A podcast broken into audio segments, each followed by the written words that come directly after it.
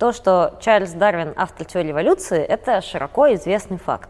Не всегда люди хорошо представляют себе, что именно им было открыто сказано. Дарвин был очень кропотливым, очень щепетильным ученым, который изучал а, сначала дождевых червей, потом породы голубей у, у человека, и пришел к выводу, что раз мы какие-то признаки голубей можем закрепить в популяциях, чтобы голуби отличались друг от друга, одни были почтовые, другие там мясные, третьи какими-нибудь особыми капюшонами, хвостами или чем-то еще, то в природе тоже могут какие-то признаки у потомства закрепляться и выводиться.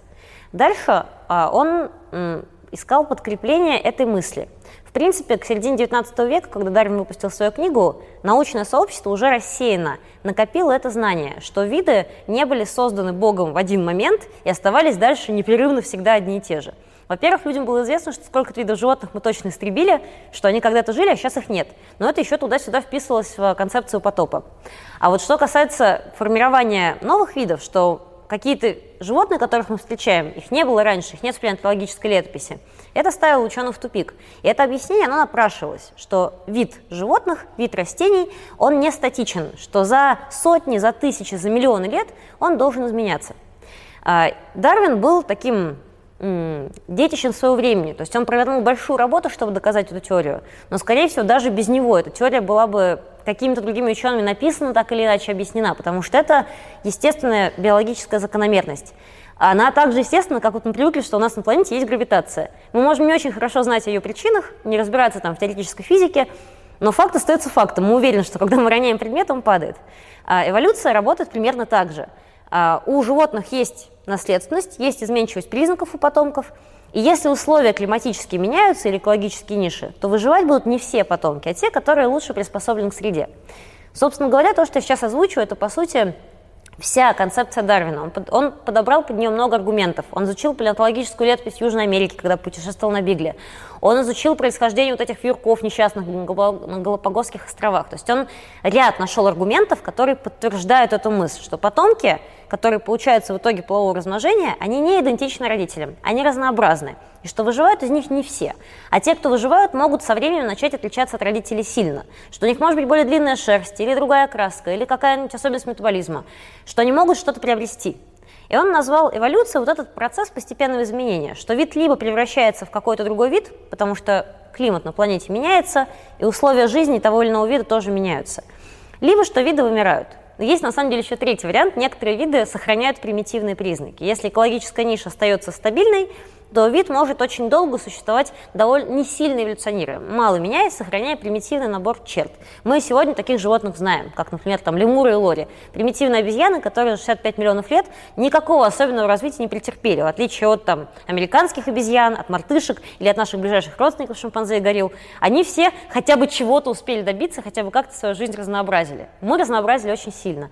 Но что касается там лемуров и лори, вот они как научились жить, когда динозавры вымирали, так они сохраняют этот образ жизни. Так как ниша для этого образа жизни все еще есть, мы ее уничтожили, то они могут быть примитивными еще довольно-таки долго, по сути.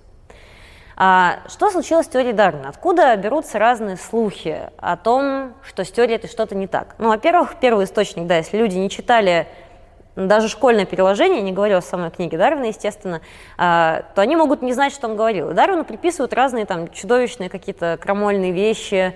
А, во-первых, он о происхождении человека от обезьяны говорил только под конец жизни в происхождении человека и половом отборе. То есть у него это даже другая книга, она гораздо позже была написана. Ну, несмотря на то, что это была правильная догадка, которая потом подтвердилась и геологически, и генетически, и биохимически, как угодно.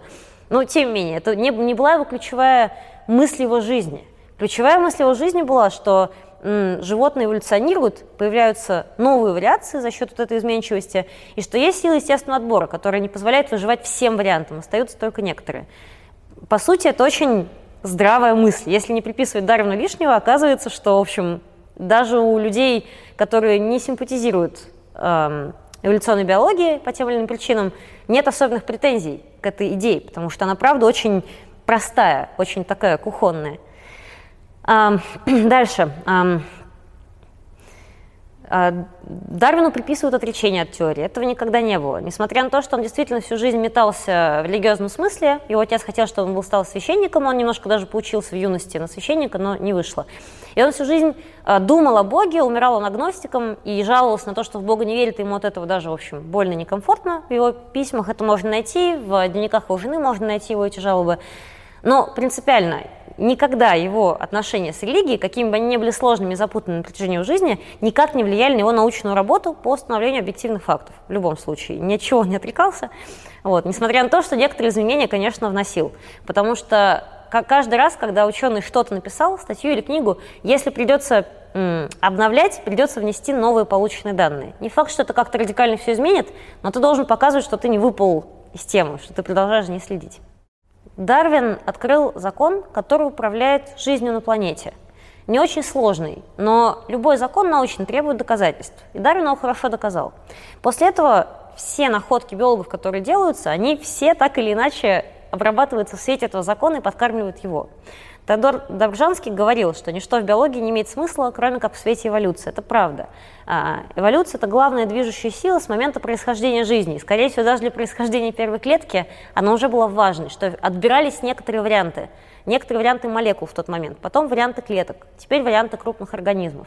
Но принципиально этот механизм эволюции, правда, как гравитация, только в биологии. Это, правда, очень большая и неоспоримая сила. Дарвин при всех его достоинствах ничего не знал о генах. В XIX веке было понятно, что есть наследственность, что потомки похожи на предков. И есть изменчивость, есть у них черты, которых раньше не было. Они появились только у этих молодых поколений. Этому не было, не было объяснений, пока не были правильно интерпретированы труды монаха Грегора Менделя, который всю жизнь разводил горох и заложил случайно ну, случайно, он на самом деле в какой-то момент этого хотел, но на самом деле это очень мирная, спокойная жизнь монаха, который разводит горох. Но сейчас вся ключевая генетика, она вся стоит на вот, жизни этого как бы, спокойного человека, увлеченного одним простым делом достаточно.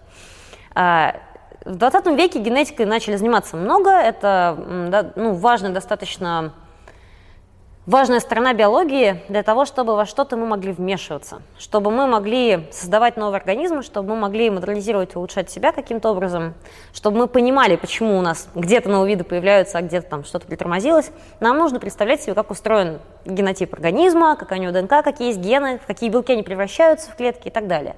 Это важные закономерности, это сейчас э, передовой край науки, мы много работаем с геномом, мы по-разному стараемся редактировать, спорим о том, следует ли нам выводить сверхчеловека. Вот. Но в Китае, например, не спорят о том, следует ли, им все понятно с этим. А, э, и генетические закономерности, они оказали влияние на восприятие теории Дарвина. Они ничего не опровергли, не опрокинули. Но это новая информация, которую у Дарвина не было. И она очень большая, это большой пласт. А, в 20 веке была создана синтетическая теория эволюции, СТ. Она это теория Дарвина, которая подкрепляется еще генетическими фактами о частотах аллелей разных популяций, о том, как они меняются. Это куча математических моделей, которых Дарвин не рисовал. Потому ну, как бы нужно было больше наблюдений другого рода. То есть в 20 веке уже мы начали накапливать эти наблюдения.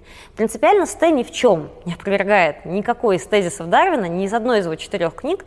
Это просто такое расширение. Это как эм, Ньютоновские законы были очень хороши, пока Эйнштейн не открыл теорию относительности. А когда открыл, то ньютоновские законы стали только одним аспектом приложения, что вот у нас на планете работает вот по этим формулам. Но глобально говоря, это можно свести к более общим, более крупным формулам. Синтетическая теория эволюции – это более общая, более крупная теория, которая включает в себя теорию естественного отбора изначально, теорию эволюции Дарвина. Что еще случилось? Э, есть еще, мы сейчас живем во время, когда появляется много биологических методов никакой из них, ни один метод научный не вступает в противоречие с открытыми Дарвином давным-давно, 150 лет назад максимуме. Но эти методы, они позволяют нам узнавать, ну, расширять, расширять этот взгляд и узнавать что-то большее. Например, сейчас очень а, популярна такая область биологии, как эва-дева. Это а, развитие эволюция организмов, когда мы наблюдаем за эволюцией антогенеза, как развивается один конкретный зародыш. То есть мы сравниваем, чтобы построить родословные деревья животных, мы не гены считаем и молекулярные часы ищем, мы не геологические находки находим, а мы изучаем эмбриологическое развитие организма и видим, какие оно повторяет ступени, как у него закладываются органы, какие у него пакеты генов включаются в тот или иной момент, и понимаем, кто кому родственник. Это может казаться не очень актуальным, потому что для позвоночных все, например, довольно-таки просто. Вот. Что касается человека, ну, собственно, от рыбы, для рыб и всех их потомков, для позвоночных животных, все не очень сложно устроено. А вот в мире беспозвоночных, червей, моллюсков, членистоногих, там довольно сложно понять, кто с кем в каких а, эволюционных отношениях состоит. И ЭВД нам позволяет уточнить, собственно, где, где какие узелки и развилки, кто от кого происходил, когда, каким образом. Но опять же, хотя это новые методы, и они крутые, они расширяют знания людей о мире, но они также хорошо укладываются в изначальную концепцию Дарвина, э, как, бы, как, как и все прочее, что в биологии создавалось. В происхождении видов Дарвин говорил только о естественном отборе. Но ближе к концу жизни он уже говорил еще, например, о половом отборе, о том, что некоторые признаки, которые закрепляются у видов, они не были отобраны естественным отбором. Хвост павлина или рога лося – это эволюционная глупость. Это вещь, которая мешает тебе жить, затрудняет твой обмен веществ, позволяет легче умирать. Непонятно, зачем они у них эволюционируют, потому что у предков лосей не было таких рогов, а сейчас они есть. Зачем это было сделано? А, и Дарвин понимал, что половой отбор есть, что по тем или иным признакам почему-то рогатые лоси лучше оставляют потомство, чем безрогие, хотя это никому не выгодно но есть какое-то обоснование. Почему-то самки предпочитают лосей с большими рогами.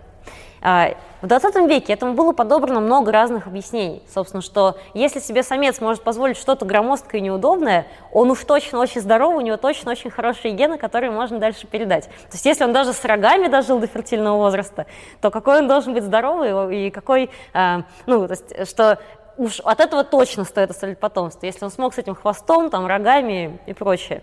А, но хотя Дарвин не, не мог, не, не, не смог точно а, найти определение полового отбора, сам факт он заметил. И а, если мы сейчас находим какие-то вот случаи, которые выбиваются, это просто, ну, да, иногда, в некоторых случаях эволюция идет не так линейно, не просто по естественному отбору. Есть еще несколько вариантов отбора, кроме естественного, но это ключевой механизм.